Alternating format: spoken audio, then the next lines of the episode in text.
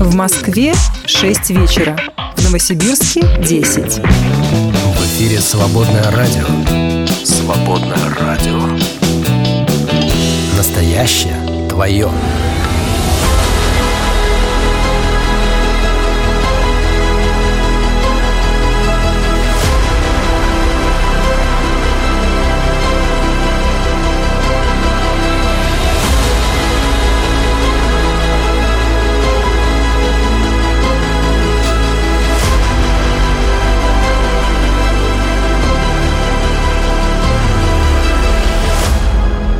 Планетарий. Давно не виделись, не слышались. Целую аж неделю. Привет, Наташа. Здрасте, друзья. Привет, дорогие. Здесь планетарий.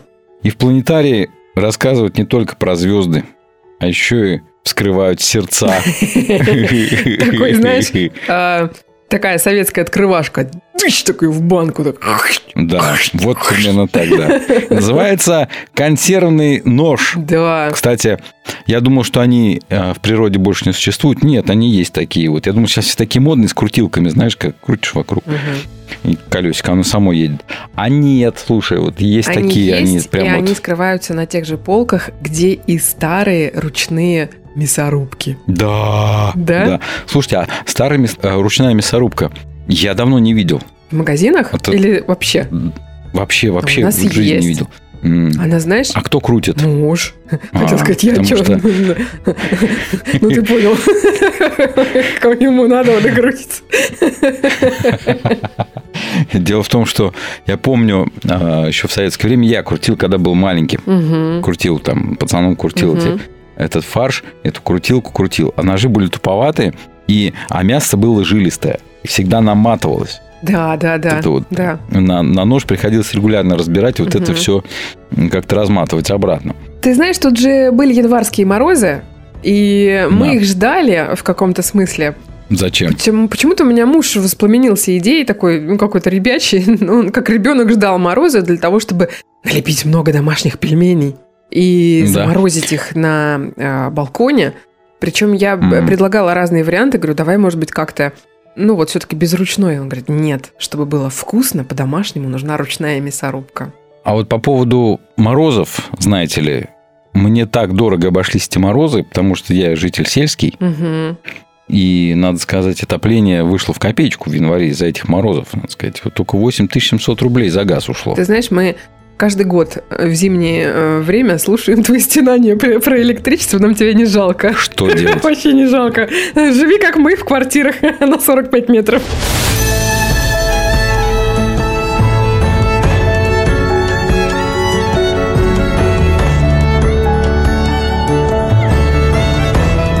Планетарий.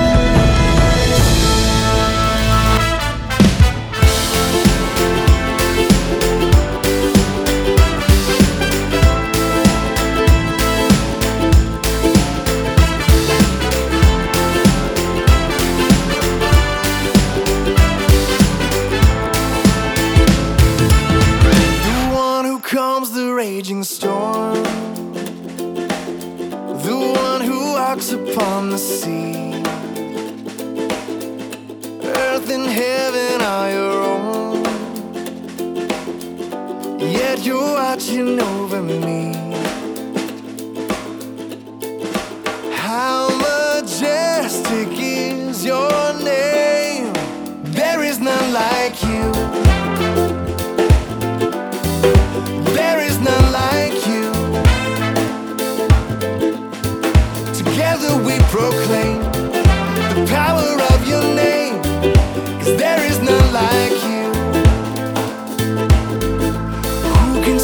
before your throne?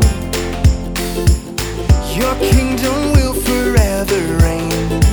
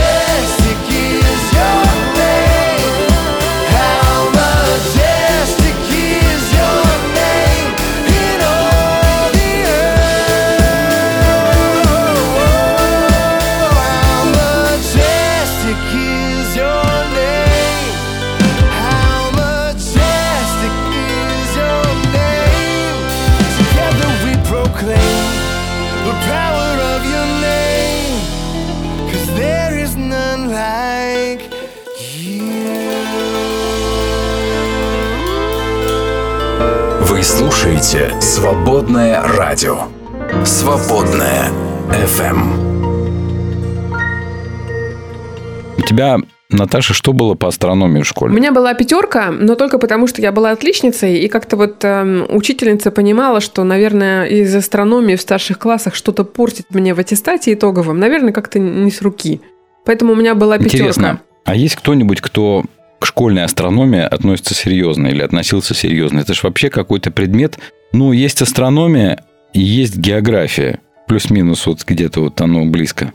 Слушай, я вообще ничего не М. помню, вот что бы мы вынесли. э, Из географии я помню, я зубрила озера России. Я сдавала экзамен. А, Я не могу сказать, что я сейчас закрытыми глазами расскажу, где какое озеро, кроме Байкала. Вот, я вообще не помню, что мы что-нибудь вынесли А из вот школы, что да? мы вынесли с астрономии? А что выносят из астрономии? Вот именно. Из астрономии можно вынести телескоп.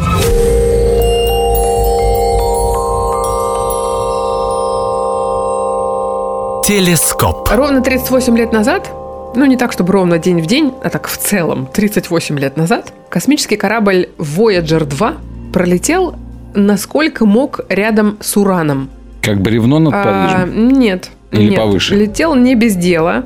Аппарат тогда сумел передать на Землю тысячи снимков. А это, на минуточку, 1986 год. Где Уран и где снимки переданы на Землю, да? Обратите внимание. Технологический прорыв. А, сфотографировал Уран, сфотографировал его спутники, э, его кольца, и в дальнейшем ученые благодаря этим фотографиям смогли сделать вывод о наличии двух новых, ранее неизвестных, неоткрытых колец. Помимо этого, а, 11 новых спутников Урана, о них тоже было ничего не известно, их не видели и не могли разглядеть ни в одни а, существующие на тот момент телескопы. И аппарат показал, вот сейчас ин- интересный момент, на обоих полюсах Урана, а, ну, представь, шар, да, что такое Уран? Это шар. И у него тоже есть, как и у Земли, да, там, ну, условно, Южный полюс и северный. Я сейчас очень условно их называю южным и северным. Есть полюса. И температура на обоих полюсах, что интересно, оказалась одинаковой. Хотя, внимание, вот сейчас Почему? начинается самое любопытное. Хотя Солнце светит только на один. Другой всегда живет а, отвернувшись. А, Разное расстояние до Солнца получается, да, разный поворот к Солнцу. И казалось бы, по нашей человеческой э, логике, Должно значит, где-то должно быть тепло, а где-то холодно. А, И ученые тогда, в 86 году, конечно, были озадачены. Единственный вывод, к которому пришли, который предложили, а, что у урана есть какой-то собственный механизм передачи тепла из одной части в другую. То есть он вот такой вот, ну, шар, который прогревается равномерно. Видимо, какая-то как это, теп- теплоизоляция, да, то есть вот что-то внутри него, что хорошо проводит тепло, и, соответственно, это тепло распределяет равномерно. Но слово тепло э, в моем спиче звучит, конечно, очень условно, потому что температура урана везде. Где бы ни было солнце, далеко или близко, температура везде, внимание, минус 214 градусов. Я аж замерз слушать твое То есть, сообщение. на самом деле, э, получается, то, что внутри урана умеет не тепло проводить, а холод. М. Но, слушай, он же далеко от Солнца, поэтому ему положено быть холодным. А ты такой Наверное. холодный, как, Как айсберг в океане, и все твои печали под синею.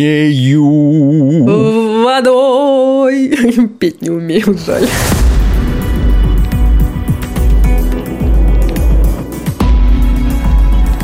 Планетарий. Космос внутри тебя.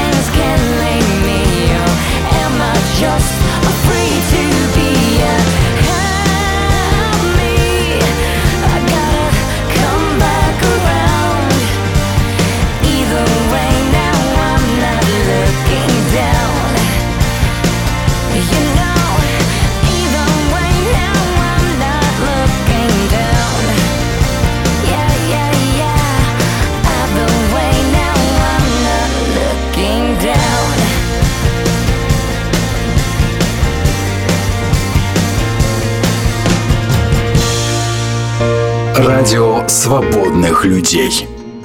Свободная. FM. Планетарий. Поехали! Дмитрий Николаевич, э, ничего мы ждать не будем. Что мы будем ждать? Пока ты толстовочку свою повесишь на Да. спинку На стула. гвоздик. На Время не гвоздик. ждет, Дмитрий Николаевич. Есть такая песня А, «Время не ждет». да. Друзья, что хочу вам эм, еще раз напомнить. Вы, дорогие, можете нам темы предлагать. Судя по вашим реакциям, а вы периодически пишете в личку или в общий чат. А где взять ссылку на подкаст? А я хочу переслать друзьям. Это, во-первых, нам безумно приятно. Получается, что все не зря. А во-вторых, это говорит о том, что есть темы, с которыми мы, скажем так, ну, попадаем да, в актуальность, в вашу актуальность. А вот если вы хотите, чтобы мы э, почаще попадали в вашу актуальность, вы можете эти темы нам предлагать. Если стеснялочку словили и в общий чат не написать, ну или просто не хочется, да, есть личные сообщения, все у всех открыто, и у Дмитрия Николаевича, и у меня, и э, периодически люди пишут, и тем отвечаем. В общем, если что-то у вас есть такое вот занозное, и хочется послушать мнение со стороны, мы никакие не великие специалисты, мы просто мнение со стороны. Добро пожаловать. О чем мы говорим сегодня? Да, о чем? А, я однажды чищу я, значит, э, картоху утром рано. Рано утром картошку чистил? Ну, конечно, Ничего продуманка. Я понимаю, что надо ловить те минуты, когда есть возможность, чтобы будущий ужин... а, знаешь, меня муж обычно вечером ест и говорит, ну и сколько ты на это времени потратила? Это всегда, знаешь, так, так сукаризный такой. А я, знаешь, все, что начистила в мультиварку. Чпок туда. Оно все к вечеру что-то там наварило, и нормально. Ну, это вопросы занятости, А скажем скажи так. мне, пожалуйста, мультиварка удобная штука? Очень. А М. мультиварка мой друг. А что там в мультиварке можно сварить? Я вот думаю, что же обзавестись? Да все в ней можно сварить. Во-первых, в нее не надо жарить. Если ты обычный суп какой-нибудь варишь, у тебя там есть какие-то этапы, пожарить, посолить. Тут можно сделать э, как порося там все. Раз, туда. А Всё она... вместе. У меня еще, знаешь, глиняная чаша. То есть там эффект русской печи. Вау! Да. И она такая раз, и все такое наварила, такое все наваристое, вкуснющее. Ну и получается такой некий ЗОЖ, в том смысле, что никакой зажарки. Нет, можно, конечно, заморочиться зажаркой, но мне, как правило, некогда. Вот, я очень многое в ней делаю. Во-первых, в ней ничего не убегает. Во-вторых, за ней не надо следить. Она не пахнет так, как если начинаешь готовить, то есть она не парит вот это вот все, да, когда окна на кухне запотевают от плиты, от четырех конфорок. С ней как-то так вот все прям, я ее люблю. Да. Но я знаю, что очень многим а, вот я знаю, что люди делятся на две категории. Кому-то зашло, кому-то не зашло. Кто-то прям попробовал, типа, фу, не мое. Ну вот я отношусь к тем, для кого мультиварка – это спасение. Ну и каждый раз муж меня спрашивает, вот, ну и сколько ты на это время потратил? А ты, наверное, делаешь при этом усталый такой вид. Полдня, полдня. Ну да, почему-то мужчине хочется, да, чтобы вот, чтобы, Чтобы ради него полдня что-то Да, делать. да, чтобы корпели там что-то. Ну да, вот, а ты Есть такая, на самом деле я вам, я тебе как, как поросятам построгала, да? Слушай, ну результат-то вкусный и красивый. Ты сейчас вот, Молодцом. кстати, пытаешься вызвать Да. во мне то, о чем мы будем сегодня говорить. Чувство вины. Да ладно, серьезно? Чувство вины. Ты вот сейчас иносказательно меня по столу повозил, что я плохая жена, которая не ты? может своему мужу... Слушай, это как в анекдоте про то там, а, как мама он меня там кем-то назвал. Вот. Не надо, нет, не было такого. Значит, э, с чего все началось? А, Чищу я, значит, картоху рано утром. Что-то там у меня бурлит, кипит, а на фоне у меня и- играет эм, свободное радио. И Правильно. это был... Православно, молодец. А, кошерно еще скажи. Это был какой-то из э, утренних выпусков, э, утренний запуск Александра Перепелов. Я слушаю, друзья, вот, кстати, не знаю, э, расточительно это звучит или нет. Всем рекомендую. У меня вот есть интернет-станция, маленькая такая коробочка, колоночка, которая ловит интернет именно радио. Я ничего другого там не знаю, не ловила, не пробовала, но вот всегда настроена свободная и вот очень удобно. Включила, и оно фоном просто, фоном работает. Что-то да услышишь. Так вот, вы говорили про то, что христианство, а, попробую сейчас как-то максимально близко сформулировать, ну, мол, что нечего нам, людям, а, предложить, кроме страха, и я так услышала, что вроде как вины, да, то есть вот как мы, как мы новых людей, да ладно, была не была, как мы завербуем новых христиан, Е! Называть вещи над своими именами, как мы их приведем в церковь, Вот что мы им предложим. И там была речь о том, э, что вот у нас из, из инструментов таких рабочих, по сути, это страх, да? Смерть и вина. Ну да. И вина. И я тогда думаю, ничего себе, то есть мы вот это вот все, там евангелизация, эти дела, подружиться, втесаться в доверие, чтобы втянуть в свою секту. А тут вот прям так разл- разложили. Меня это так вот как-то вот, ну так по-хорошему задело. Мне ваша мысль понравилась своей новизной какой-то, новизной и откровенностью. И вот про чувство вины мы сегодня, друзья, и будем говорить. Что насчет э, чувства вины в христианстве? Слушай, ну, это все пошло не от нас с тобой, и даже не от нас с Алехандро. Это все наследие такой глубокой древности, когда человек жил в условиях э, вины перед богами, будь то перед языческими богами или перед там, одним богом. Человек всегда считал себя в униженном состоянии по отношению к ним, а у богов всегда были какие-то претензии к тебе. Ты всегда был перед ними виноват каким-то образом. Отсюда пошли вот и жертвы, на тебе, боженька, дымок от эм, горящей овцы или что-нибудь еще. Подожди, я думала, это задобрить просто. Ну, Ну, это накормить считает, его. да, это считает, считает одно и то же. Задобрить, накормить, А, искупить. иначе я недостоин твоей любви, да? Ну да, иначе ты мне дождик не пошлешь там вовремя или Мгм. что-нибудь еще не сделаешь, или наоборот Мгм. сделаешь что-нибудь. Ну, в общем, Мгм. какую-то такую а, возможность договориться. Ну, а потом, например, если взять наше время, а, людям как-то вот вина перед Богом не очень свойственна. Что предложить человеку, который не испытывает перед божеством никакого чувства вины, не считает себя виноватым там ни в грехе, ни в чем, ведь проповедь того же самого апостола Павла в послании римлянам начинается с этого. Весь мир виновен перед Богом. Мгм. То есть внушить, такое вот, показать, что все виноваты, а потом дать решение этого вопроса в виде там искупления, спасения и так далее.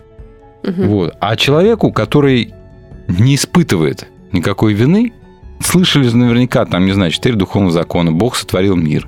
Второе, а человек грешен, а значит, виноват перед Богом.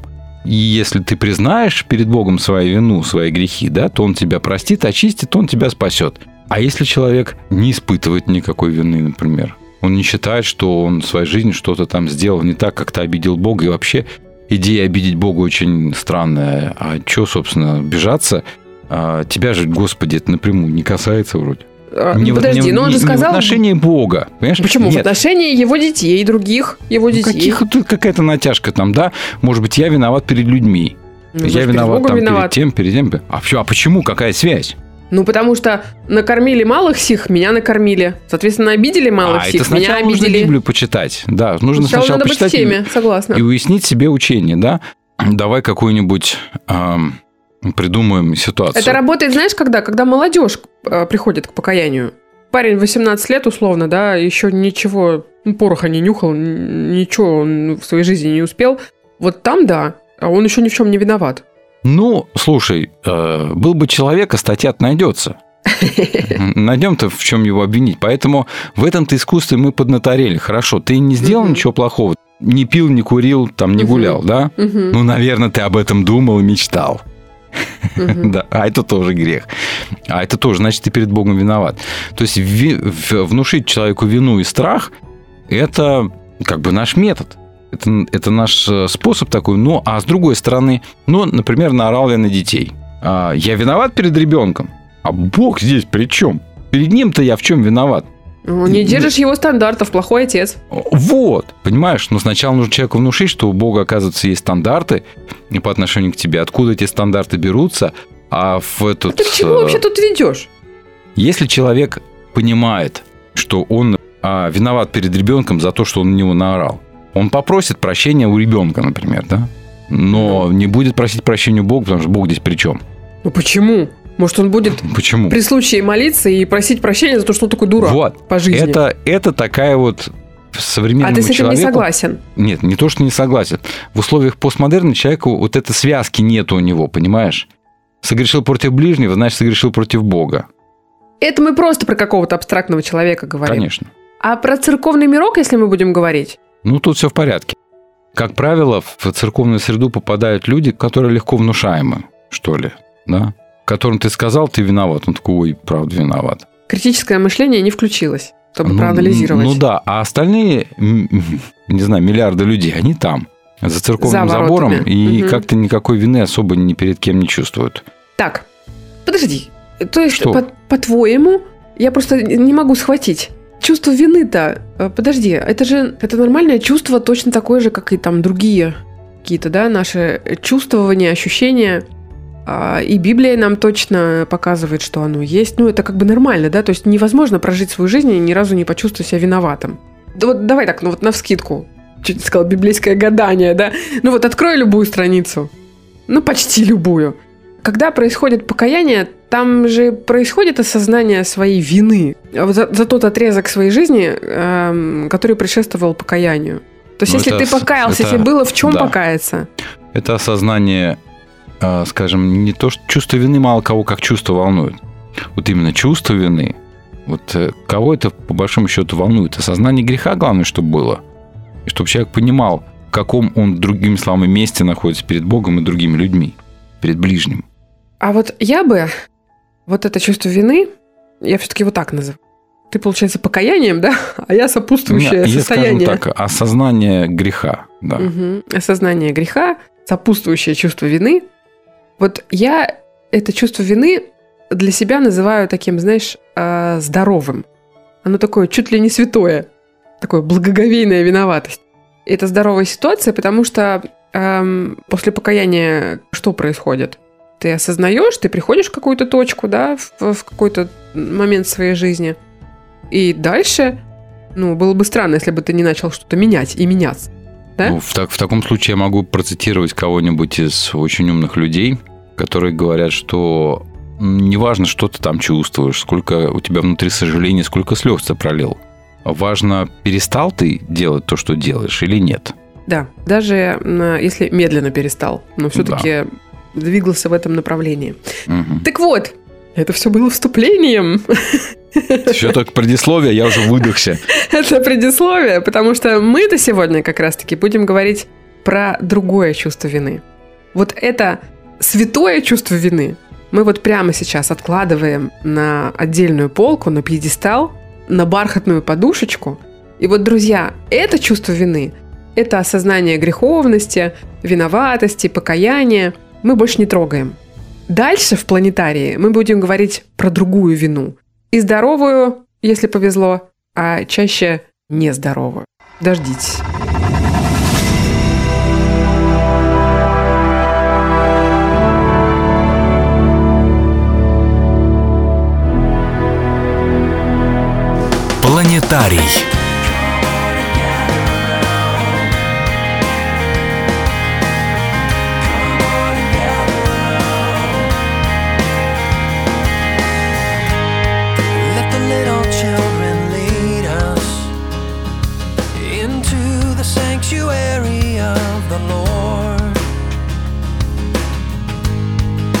The strong carry the sick, and let the rich embrace the poor.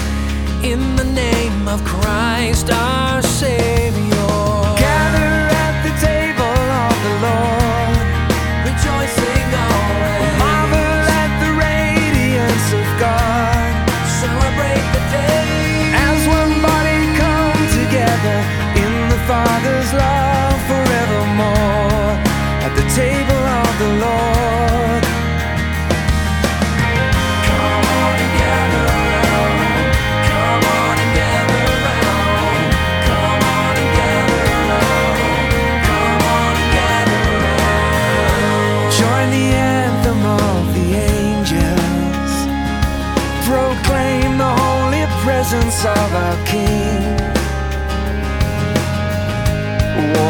Suffering will cease. Glorious, eternal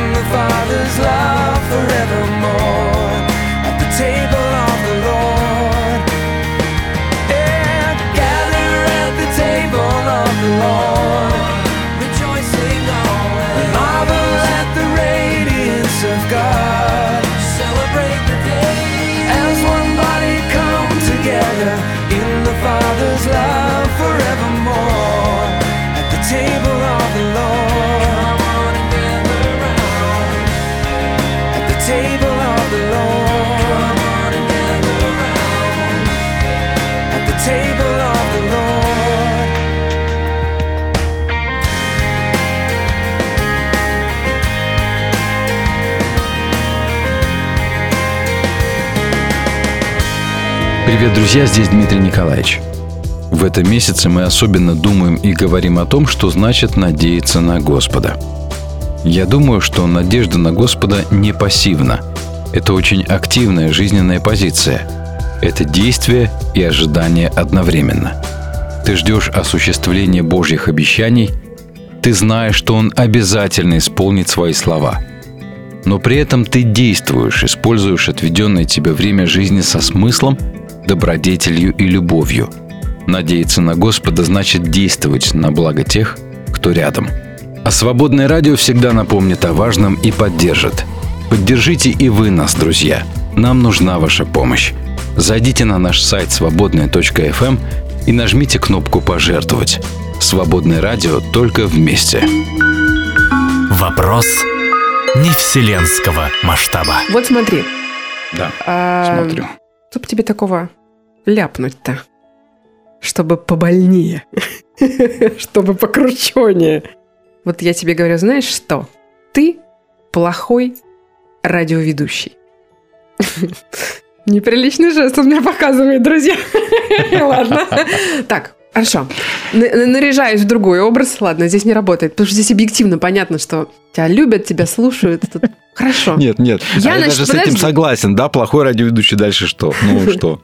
Какой есть? Ну, Эм. заведите себе другого. Ты плохой отец. Даже я с этим согласен. Да. Перестаньте всем соглашаться, я пожалуйста. Нам надо эфир сделать интересным. Я плохой отец во многих смыслах, но не во всех. В некоторых смыслах я хороший отец. Готов с этим спорить. Почему без чувства вины? Вот знаешь, с тобой трудно говорить на эту тему, потому что ты из тех людей, об которых вот Бессовестный, это вот, да? а, об стенку горох. Вот ты А. отряхнулся и пошел дальше, потому что у тебя вот эта вот здоровая, здоровая вот эта внутренняя система, да, система взглядов и м, пониманий относительно себя, что ты сам из себя представляешь. А вот знаешь, очень многим ну, девчонкам, барышням, вот эм, нам когда говорят, что ты плохая мама, вот для большинства из нас это а, от этого очень сложно отряхнуться. А кто может тебе сказать, что ты плохая мама, например? Твоя собственная мама. А, ну, во-первых, это близкий человек, он всегда предвзят. Поэтому это можно делить на 18, на 153, и все равно... А, Ты знаешь, я не знаю, насколько это чепуха. э, разделяют сейчас э, девчонки, э, радиослушательницы. Привет э, вам. А, Но ты как бы всегда живешь в какой-то такой немножко... Все время что-то не Ты дотягиваешь, не да? дотягиваешь, ты все время У не тебя дотягиваешь. не так вкусно, у тебя не так чисто, у да, тебя не у тебя так вообще, прибрано. они у тебя вообще едят одни макароны. Если бы бабушка видела, что они там на ужин э, схомячили по булке, им нормально. И тебе уже тоже. Ну, у бабушки был бы, да, там, вот такой рубец. А, ну, бывают такие ситуации жизненные, когда ты в очередной... Или ты, знаешь, ты там держалась, нашла дзен, нащупала, держалась всю неделю, потом наступила на очередную острую валяющуюся игрушку, из тебя такой чернозем полился. Да, и ты потом успокоился, думаешь, ну вот опять. Опять. А, А еще туалет у тебя не домыт. И на кафеле у тебя в ванной известковый налет. Немытый, нечищенный. да. И по углам у тебя пыль собрана. Вот у таких людей, которые как не ты, у них может на этой теме возникнуть чувство вины. Причем хроническое чувство вины, а вам всего наверное, лишь да. сказали какое-то генерализированное обобщение, да? Вот. Я, Ляпнули кстати, не конкретное что-то. Слово. Как, как ты сказал, генерализированное обобщение. Когда говорят «ты плохой» или «ты плохая», а там хозяйка, мать, с- сотрудник, тут сразу можно какой-нибудь неприличный жест, жест словить. Потому что это обобщение, генерализация, это, это всегда плохо. Это мало того, что всегда плохо, это еще и говорит о том, что э, тот, кто делает тебе замечание, в общем-то, некомпетентен это замечание делать. И твоя задача изо всех сил не поддаться на это замечание. Потому- почему? Потому что это характеристика, тебе дают характеристику личности не тому какому-то твоему действию или недодействию, а именно тебе как человеку. Ты плохой. Это знаешь, как ребенок может сказать, домашнее задание не сделал к 9 вечера, он говорит, да, теперь я плохой. Пытается себя сразу Мгм. унизить до конца, что называется, да? Да нет, ты им говоришь, ты просто не сделал домашнее задание. Ты замечательный, ты просто не, не догнул, не, не доделал здесь. Нужно доделать просто, да? А может быть так проще, как ребенок? Это может быть детская позиция. Ну, я плохой. Это значит, как будто тебя извиняет, что ты можешь не доделать Не то, что сегодня домашнее задание, а вообще его можешь не делать, и ты будешь такой же плохой, как сегодня. А вот тут ты невольно ковырнул целый пласт, и тут, конечно, говорить не переговорить. Чувство вины – это еще и признак, бывает, не всегда, но бывает, признак эгоцентризма. Это гордыня и эгоизм. Поясни, Ваше чувство пожалуйста. вины. Так, надо как-то на примерах. Потому что всегда кажется, что бессовестный человек эгоист. Вот, вот смотри, особенно среди христиан. Все такая виноватая, такая бледная, каждое служение рыдает, такая вся виноватая. А в этом столько гордыни, то там тележками не вывести. И человек вот в этом всем купается на самом деле, да. А, я еще раз говорю, вот это вот священную святую вину мы в первой части, вот когда говорили вот, во вступлении с Дмитрием Николаевичем, мы ее на пьедестал. Мы ее больше не трогаем. Сейчас мы говорим про все остальное. Так, надо какой-то пример придумать, чтобы было понятно. Например, не получается какой-то планетарий. Не получается, ну, в смысле, вообще не срастается. Потому что что? Потому что у Наташи маленькие дети. Потому что что? Потому что маленькие дети все время с соплями. Потому что не всегда получается. Сейчас болею от них, заражаюсь. Иногда голос такой, что Ну, в эфир почему? просто Может не быть, у, придешь. У Николаевича может быть этот умственный ступор какой-нибудь, и все. Нет, я к тому, что э, не, э, не вышла программа. Пошел повтор, потому что Наташа в очередной раз не смогла. И вот, знаешь, я, я такая виновата, я такая виновата. Дмитрий Николаевич, я такая виновата, ничего из меня не получается. Вообще ничего так из меня не получается. Вообще мы так мало денег в этом месяце собрали. Это все вот из-за меня, потому что я вот не прихожу на эти эфиры, я пропускаю. У нас снова были повторы. да, Вася, Наташа, Люся, ты уволена. Петя, они снова разочаровались, включили радио, а нового планетария нет. Это вот все из-за меня. И я как будто это все говорю, говорю, говорю. Я даже не слышу, что ты мне там говоришь. Да, Наташ, да ладно тебе, ну что ты, ну бывает со всеми, маленькие дети, всем все понятно. Я настолько зациклена на себе, что я даже не слышу никаких доводов извне. Я настолько мню э, из себя персону. Себя великим, что если ты что-то не доделал, значит, все из-за тебя Да, порушилось. понимаешь, М. я настолько вот пришла тут в понедельник вечером сделать планетарий, и сборы наши поднялись. А вот не пришла пару раз, а мы сразу бюджет не собрали. Ну ты кто вообще такая, да, вот так по-хорошему? То есть вот это вот... А Что а, если это и правда так? Что если это и правда из-за тебя все? Я нашел, кто во всем виноват. Оказывается, вот кто человек сидит напротив меня. Понимаешь, да, к чему я? В общем и целом, я да. такой виноватый, потому что на самом деле я такой эгоцентричный, и все это вокруг меня вращается. У этого чувства есть нормальное э, выражение, когда происходит э, трагедия, утрата, например, погибает близкий или умирает. И нормальная стадия проживания этого думать, что это я виноват, надо было найти другого врача. А если бы я тогда его туда не повел? А если бы я его туда не позвал? Это здоровая э, проходная часть переживания вот этого горя. Но когда вы живете в постоянном вот этом чувстве, что это все из-за меня, вот вы знаете, может быть, у вас зубы скрежещут, а мне вот хочется спросить, а вы вообще кто такой? Чтобы что-то, что-то в этом мире, В мире было из-за от тебя. да? Твой муж пьет из-за тебя. Да ты кто такая? Ты человечишка. Две ноги, две руки. Это такой же человек рядом с тобой, да? Это же такая классика созависимых. И их же, по сути, к чему э, сводится вот эта терапия созависимых? Она сводится к тому, что вот этих созависимых людей э, терапия направлена на то, чтобы их убедить, что они достойны и заслуживают того, чтобы они начали заниматься собой.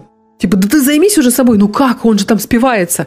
Да это он спивается, ты собой займись. И вот, вот эта вилка, она так трудно усвояема, что на это тратится куча-куча часов.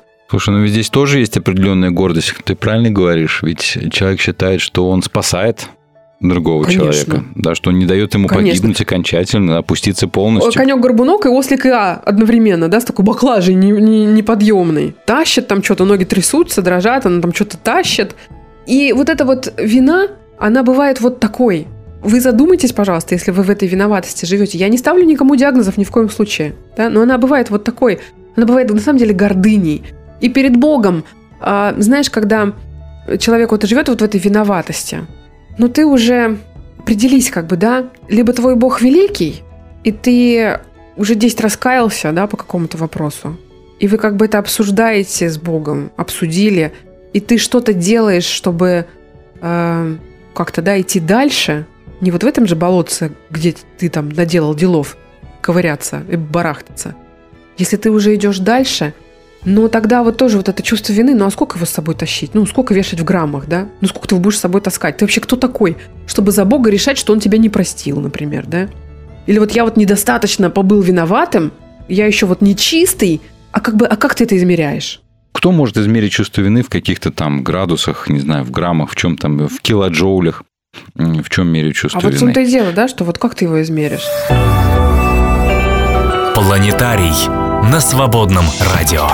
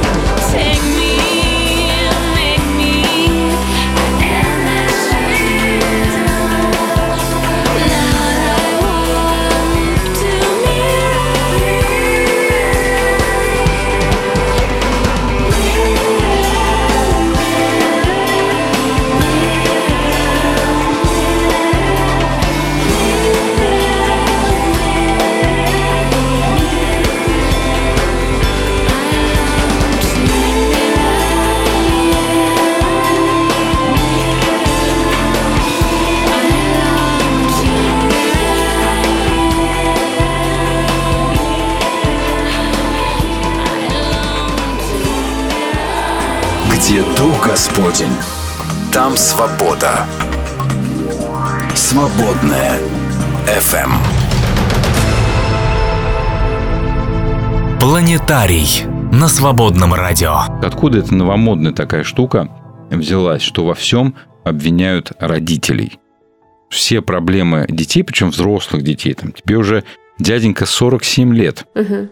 Ты идешь к психологу, и психолог говорит, все это из детства, травмы детства, это все родители. И начинается вот это копание и поиск того, что где-то было там, что когда-то мама тебя в три года отругала за то, что ты описался в штаны. Тебе как коту не было стыдно, да? Да, да. Но, но мама тебе внушила чувство вины и тем самым испортила твою жизнь. Что это вообще вот это все такое? Почему нас, родителей, и причем а, надо сказать, что дети ведь тоже эту тему усваивают, да, и они действительно начинают видеть в родителях основную причину всех своих бед, делать их виноватыми. Я тут как-то думал, а готов ли я, например, искать корни своих каких-то проблем нынешних, Мгм. в том, что в меня вложили родители, то есть обвинить родителей. И я вдруг стал вспоминать, а что мне такого причинили родители. И я понял, что, ну да, может быть, они любили меня как умели, любили по-своему. Может быть, не идеально. Покажите мне, где любят идеально и кто это делает идеально. Но вопреки всему тому, что, а, значит, может быть, были какие-то там детские травмы, я их не помню, надо бы, по идее, с психологом разобраться с ними и так далее, они сделали решительно все, что смогли, отдали свою жизнь, чтобы нас, детей, вырастить, дать нам кров, а, тепло, одежду, еду, а, образование, чтобы потом мы такие выросли и сказали, а, я такой, потому что меня родители когда-то там а, что-то мне причинили, что-то мне сделали. И получается, вместо благодарности родителям в нас, в людях, воспитывается претензия и обвинение в адрес родителей, что это они виноваты в том, что это я такой. Понимаешь, это же, с другой стороны, попытка сделать другого виноватым, внушить кому-то чувство вины, это попытка сбросить с себя ответственность за то, кто ты есть и как ты поступаешь. Разве нет? Я вообще к этому отношусь, э, наверное, как... э, я не скажу, что это, это никогда не заслуживает внимания. Иногда это уместно. Но я к этому отношусь вот как, как к новомодному течению. Знаешь, когда Фрейд выступил со своими революционными заявлениями, все сразу «Ой, какие, какие он там вещи говорит, да?» А Потом раз кто-то мяукнул через там десятилетия. Да вообще-то не все так однозначно. Все побежали туда. А, Сейчас очень модно а, прорабатывать. Очень модно а, Проживать. осознанность, да. И в этом нет ничего плохого, но это все должно быть с мудростью.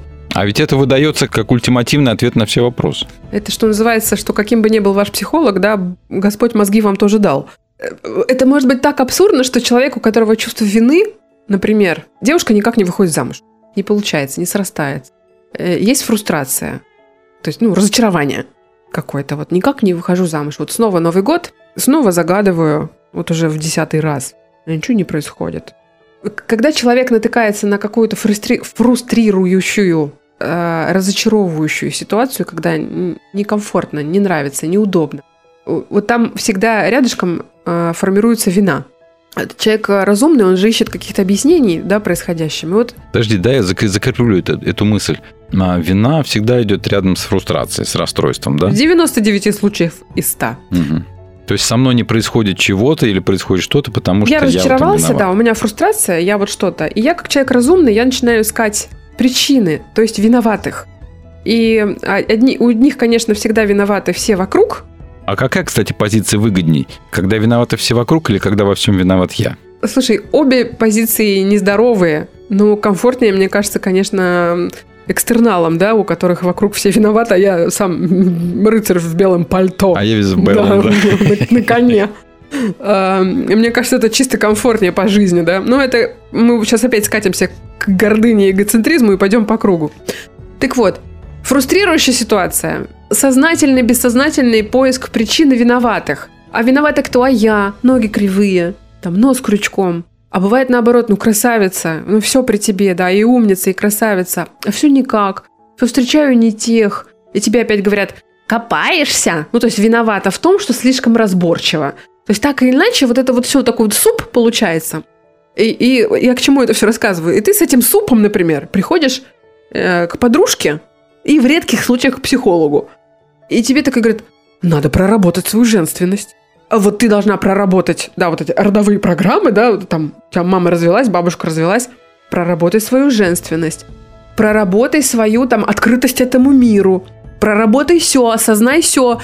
И получается, что ты как бы, ты пришел с чувством вины, и тебя обвинили в том, что ты чувствуешь э, чувство вины. То есть ты еще и сам виноват в этом чувстве, потому что ты вот не проработал. Ну, хорошо. А что тогда делать, вот если это чувство вины, ну, явно а, человек на этом зациклен, это совершенно необоснованно. Как выкурить эту Если тему? эта тема нездоровая, значит, вообще как различить, да, например, э, здоровую от нездоровой темы? Ладно, признание. Только не говори, я плохая мать. Забанят нас, забанят нас зоозащитники. Я вот сбила на машине кошку. Давно? Давно. Два раза. Одну и ту же? Разных. У меня тоже такое было, расскажу потом. Ахалай, махалай, простите меня, все зоозащитники. Ну, ты, ты ж не специально, ты ж на ней не гонялась ну, на во-первых, они все сами прыгали, да. Первый раз я ее вообще не видела. Я только, знаешь, это тук-тук, Переехала Колеса, двумя да. осями, да? мы крамолу говорим какую-то, простите. Бывает. Ну, я как бы... Хорошо, А я, а я вообще а ничего и не могла сделать. Просто я просто еду. У нее что-то в голову зашло, кинуться. Ну, а Анна Каренина, она может от, от кошачьего мира, я не знаю. Я еду, я ни- ничего бы и не успела сделать даже. Я ее даже не видела. Я просто поняла боковым зрением, что на меня кто-то выпрыгнул, ну и потом вот это вот тук-тук. как бы, да. Было у меня чувство вины? Нет. Не знаю. Не было. Нет, мне кажется. Не было. Как- А как же вот это птичку жалко? Когда это второй раз случилось, ну, я пережила это сложнее. И вот, понимаешь, а, плохая ситуация. Э, Чувство вины возникает. То, что ну, не предусмотрела, не притормозила. Может быть, надо было быть еще внимательнее. Но, но оно как-то вот переживается, да, и ты живешь дальше. Ну, ты же не будешь а, всю жизнь а, каяться и свечки ставить, потому что ты кошку бил. Ну, во всяком случае, я вот не буду. А кто-то, может быть, Ну, я, я будет. тоже не буду. В моей жизни был случай, когда я кошку сбил.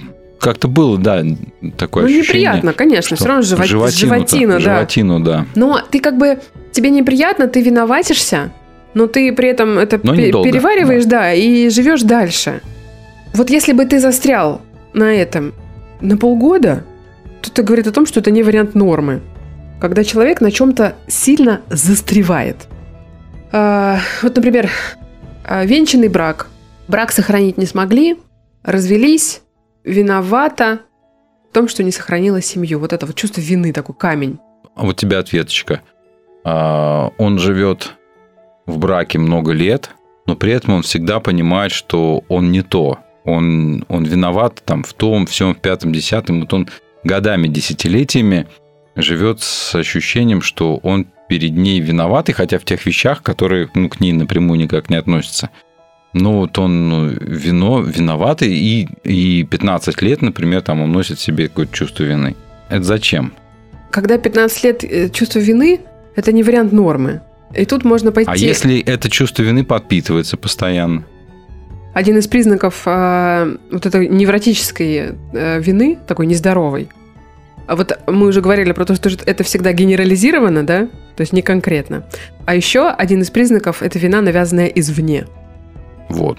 Когда тебе кто-то что-то сумел навязать извне, это отчасти такая твоя, э, твоя в том числе ответственность, да? То есть этот человек сумел это сделать. А чем, кстати, опасно хроническое чувство вины? К чему оно может привести? Во-первых, это дискомфортно. Да, это некомфортно. Ну, помимо того, что дискомфортно. А, некомфортно, и ты э, вообще чувство вины еще очень э, благостно прилипает ко всяким депрессивным штукам. А, и вот если у тебя дольше, чем полгода, сожаление, а, да простят меня в сотый раз зоозащитники, да, если у тебя дольше, чем полгода сожаления о сбитой кошечке, я сейчас очень условно говорю, то это повод как, как бы уже задуматься, а не сходить ли просто уже к специалисту. Не тогда, когда вот этот легкий флер. Ой, у меня, наверное, депрессия. Хи-хи-хи, ха-ха-ха. А, прочитала женский журнал, тест прошла и решила, что, наверное, депрессия. Э, Знаешь, как я всем друзьям говорю, когда подозреваешь что-то нехорошее, лучше идти туда, к тем врачам, которые видели все самое нехорошее на Земле. Да? Так психиатры, что ли? Ну, грубо говоря, нашел какую-то родинку, которая тебе не нравится. Ты не к косметологу с ней иди, а сразу к онкологу, как бы это ни звучало для тебя страшно, да? И вот когда есть подозрение на то, что есть какие-то депрессивные моменты, э, ну, лучше их просто исключить и сделать это с помощью психиатра. Это звучит сразу так, да, я там куда-то пойду. Во всех городах есть эти улицы, да? Психоневрологические диспансеры. Да, да, он на какой-то улице находится, и все сразу, о, там обычно народ там бывает, когда справки для прав водительских получает. Э, Такое имя нарицательное у больницы. Просто достаточно сказать, на какой он улице, все сразу понимают. э, Когда говоришь слово Кащенко, все понимают, о чем Да, дурка, ха-ха, дурка, он в дурку записался. А раньше же как было? А, Раньше же на работу сообщали, если ты там на, на учет вдруг попадал. Ну, мы вроде как уже в 21 веке э, живем, уже есть и платные приемы, и все что угодно, и никто там на вашу работу сообщать не будет, и на учет вас ставить из-за одного визита тоже не будет. Но лучше органику исключить, например. Мы же сдаем анализы, там, Ну, биохимия. давай не будем о тяжелых случаях, там, органика, вот это все. Не-не-не, ну я имею в виду, может быть, это нужно поправить. э, дисбаланс. То есть, может быть, сначала надо медикаментозно поправить. Ты вот тоже сразу, давай не будем, давай не будем. У тебя зуб болит, ты к стоматологу идешь? Ну, куда деваться? А тут Вообще, получается, как бы, да, а. я предлагаю, чтобы исключить. Я же не всем подряд это предлагаю делать. Но если есть подозрение, чтобы исключить, я предлагаю сходить к психиатру. Все сразу, ой, ну давай об этом не будем. Давай лучше мы вот еще там в церкви лет 15 помолимся про это. Вообще, я тебе так скажу. А, насколько я знаю, считается правилом хорошего тона в хороших обществах а, сдавать кровь на общий анализ, в том числе на, на гормональный фон, а, сдавать минимум раз в полгода, для того, чтобы понимать, а что Ну. с тобой происходит на химическом уровне. Это хорошая идея, кстати. Идея неплохая, но в то же время тебе анализ крови, к сожалению, чувство вины не покажет, да? И депрессию тоже. Ну, по крайней мере, покажет, что у тебя дисбаланс э, тестостерона, эстрогена, еще каких-то там дофаминовых дел, и тебе ну, станет кое-что ну, может Это неплохо, понятнее. конечно, я не буду отрицать, да. Сдать просто хотя бы общеклинический, это уже большое дело для профилактики, в том числе и внезапного умирания в нашей стране. Ам, так вот, когда вот это глубокое состояние, хроническое, да, такое состояние, конечно, из него, ну, выбираться уже придется постараться. А вот как выбираться? После перерыва.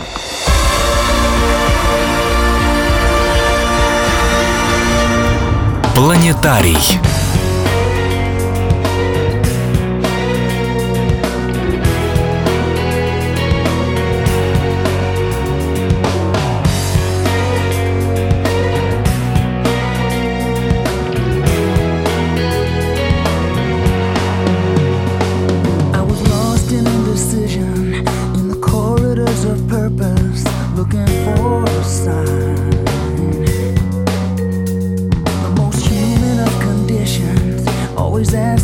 Never knowing, searching this heart of mine.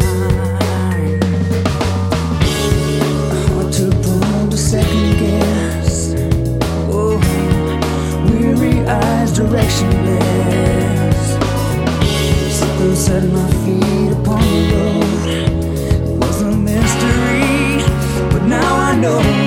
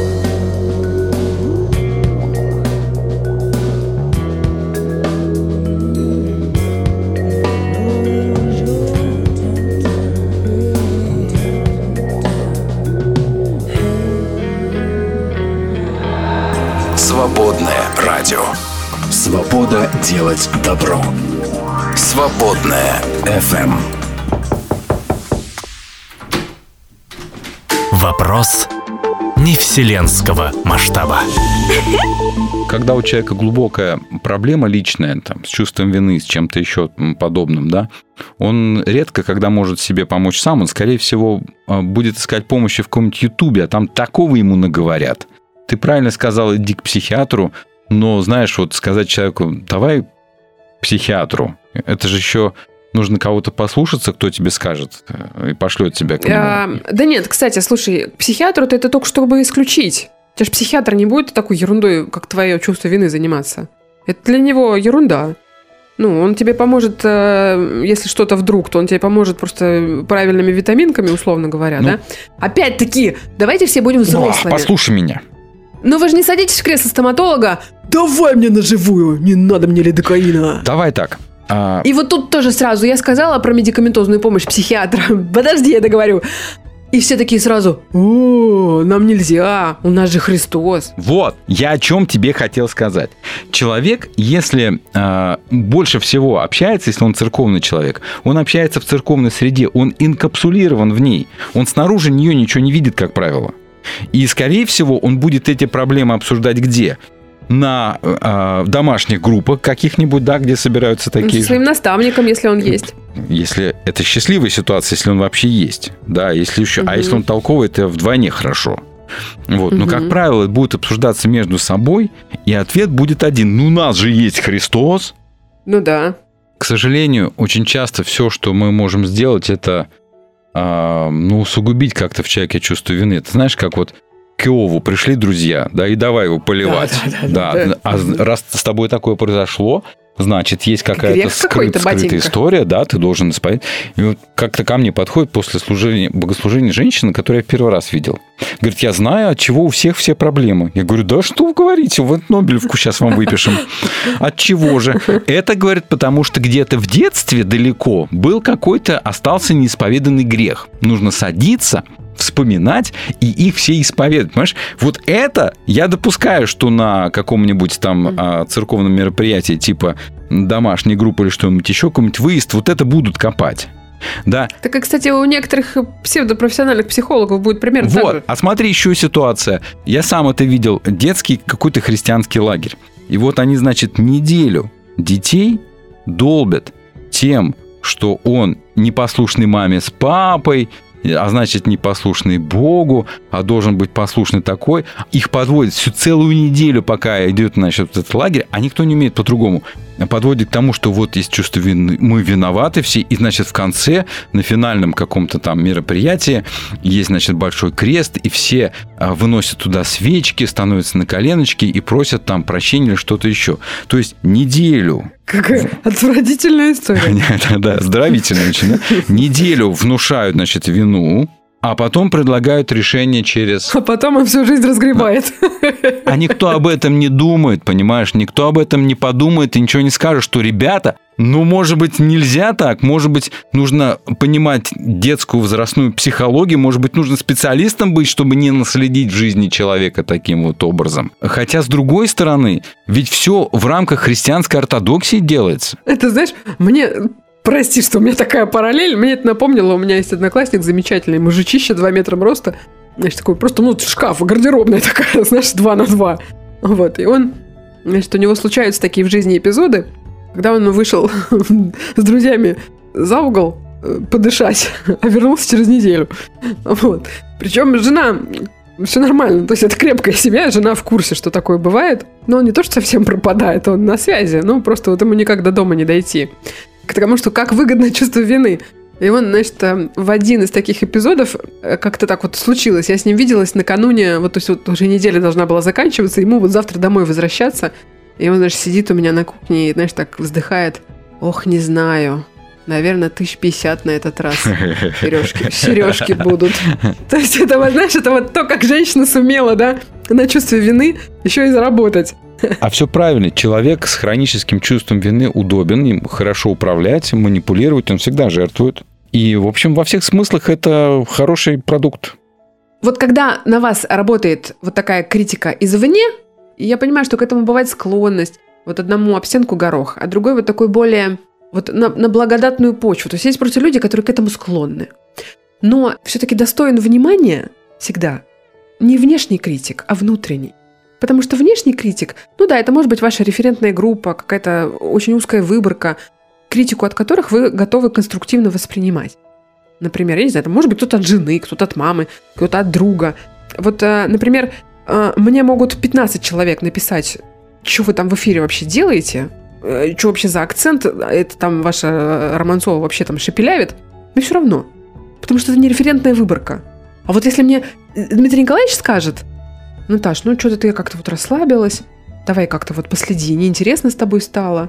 Для меня это референтная выборка. Для меня это критик, от которого я, зад- ну, а- а услышав от которого я, ну, зад- задумываюсь. То есть вопрос выбора авторитетов, получается, да, которым Да, ты то будешь есть это как бы надо понимать, что в норме вы должны хотя бы отличать авторитетов от неавторитетов для вас. А не все подряд. Тебе какой-то э, неудачник с плохим настроением, там, не знаю, э, куда ты прешь, корова? А ты на целый день не только себе испортил настроение, а будешь портить дальше всем остальным. до Да, вечера. да, да, потому что эмоция должна выжить, пережить, перейти, ослабеть, пока переходит. А ты в этот момент думаешь, а я же в декрете действительно поправилась. Я корова. А он кто вообще такой? Он вообще тебя даже не помнит. Не- не- вот эта вот генерализация, да? Не, не, не вот, э, милая, что-то у тебя лодыжки поправились. Да, вот это вот генерализация, ты корова. Не-не-не, это не должно работать. Вообще, на вершине этой референтной группы, а я еще раз говорю, для особо благочестивых, про чувство вины и Господа мы уже поговорили в выступлении, это все отдельно. Вот референтную группу возглавлять должен ты сам. Критик, который сидит внутри тебя. То есть, то есть ты должен отбирать сам авторитетов и, А, и Не-не-не, учителей по своему авторитетов это понятно. Авторитетов это понятно. Сама жизнь их за тебя выбрала, да? Как бы они у тебя есть или нет, там их много или мало. Сама жизнь их выбрала. Ну смотри, сказали тебе там, ляпнули, ты плохой радиоведущий. Давай, нейтральное. Ты плохой радиоведущий. И в следующий раз ты провел эфир, когда ты там наизнанку вывернулся, и спел, и сплясал, и на гармонии поиграл. Ни одного сообщения в чате. Просто тишина, полный игнор. И, и этот внутренний критик, который там у тебя внутри, он такой, «Ха-ха, ну тебе же давно сказали. Ты вообще, да ты, да ты плохой радиоведущий. И ты подогреваешься, да, вот этим вот. Ты плохая мама. Ты там на, наорала на детской площадке, знаешь, как кобра такая вот вся сжалась, иди сюда, я тебе сказала, да? Это все видели, ты потом остыла, и тебе внутренний критик, да тебе давно сказали, ты плохая мать. И вот понимаешь, вот этот вот внутренний критик, который с тобой разговаривает, обвинитель. Вот если христианское, э, христианскую риторику включить, обвинитель внутренний. Да кто тебя полюбит? Ты вообще себя видела? Какой-то оценочный, внутренний, присущий тебе, въевшийся в тебя оценочный механизм. Да, такой вот критик, такое общее название. Вот, а, А что с ним делать? Можно критик. его как-то застрелить, не знаю. а вот застрелить, кстати, нельзя. Ты его застрелишь, а он у тебя нырк в бессознательное. Он никуда не делся, он оттуда на тебя действует, но ты больше его не видишь. А что, какие механизмы есть, чтобы отрефлексировать эту тему? Мне очень нравится практика визуализации. Вот, например, чувствуете, что у вас какой-то раздрайв. Ну, ладно, давай, давай с тобой, ты будешь моим кроликом. Давай. А, вот, например, выделяешь ты себе там вечерок, садишься над Мгм. бумагой и пишешь все, что тебе этот твой внутренний критик говорит. Неудачник, плохой отец, мало зарабатывающий мужик, там, ну, что-нибудь. ну, Откуда придумай. ты меня знаешь так хорошо? Ну, что-то можно, да? Ну, то есть, и потом, значит, вот этот списочек посмотрел, как-то попробовать, я понимаю, это звучит, наверное, может быть, глупо, но вот как-то попробовать его куда-то посадить, этого критика, да, вот подумать самому, куда бы тебе его деть. Кто-то говорит, вот я этот список вот написала, я вот с ним поближе познакомилась, что он мне этот критик говорит, да, что ты там толстая, что ты вот когда не выйдешь замуж, он мне говорит. Я такая все это написала, на это посмотрела и сложила бумажку в три раза под э, ножку стола. У меня теперь этот внутренний критик, он под ножкой стола же. А можно в, в задний карман джинс, чтобы на нем сидеть все время? Можно. Да. Вот, э, ну, там, знаешь, такие люди же разные, у всех разные. Там э, кто-то вообще э, на лодку посадил и от берега вот так. блюм. Но это очень важно.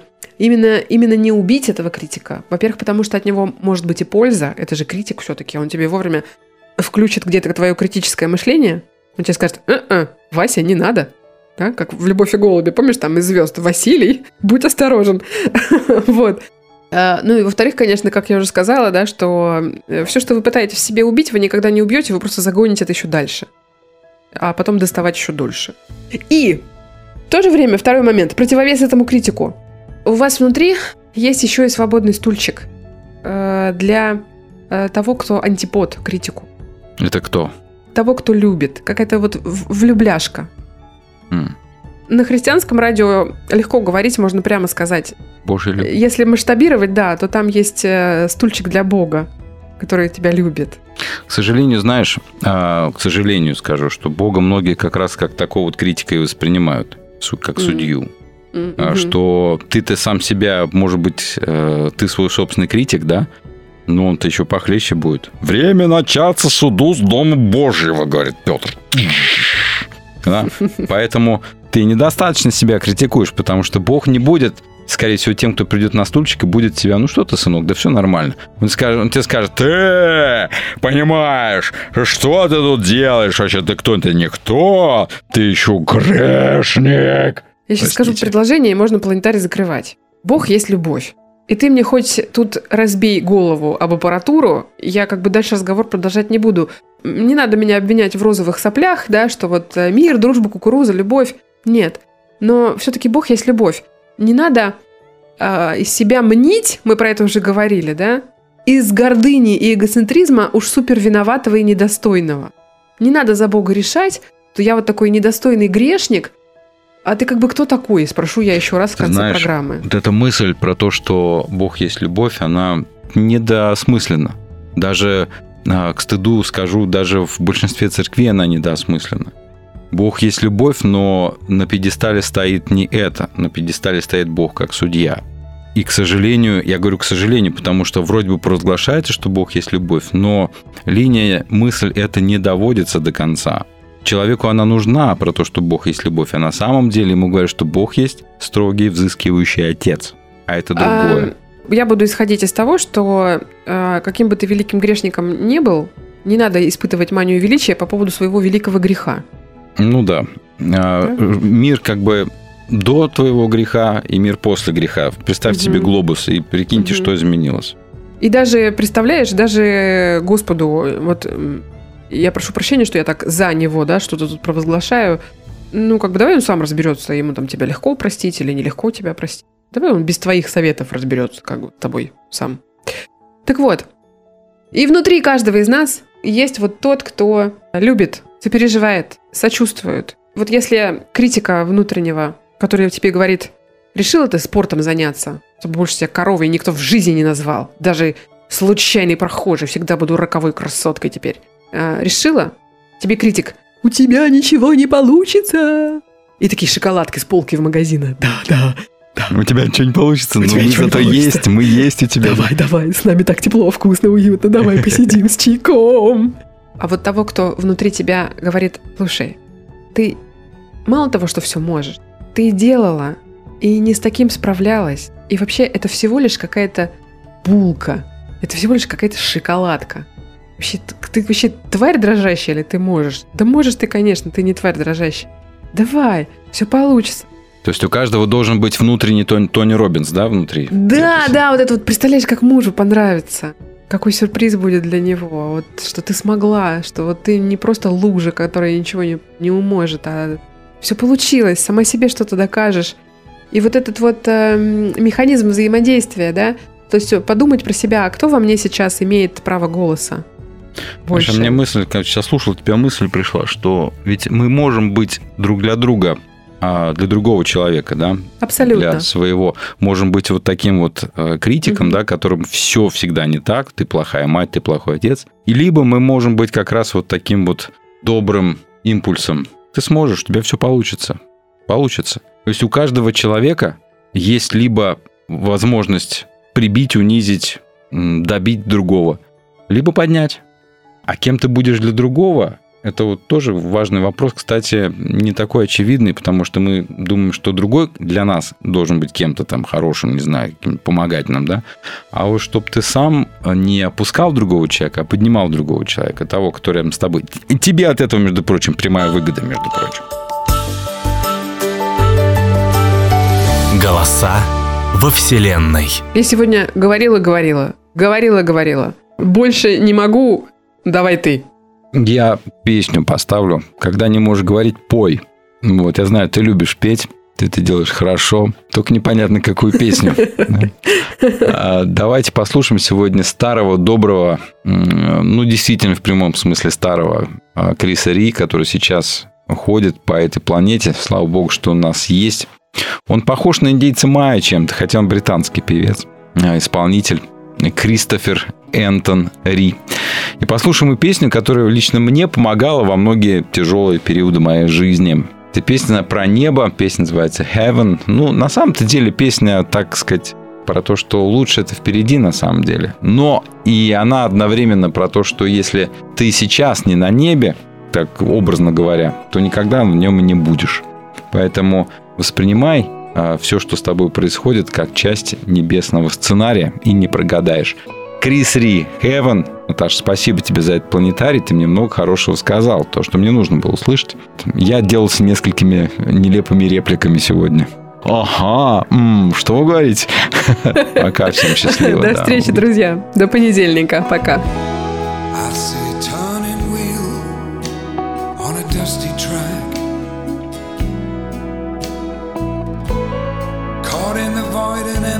space in between there and back. And the paradise of going somewhere that's still so far away.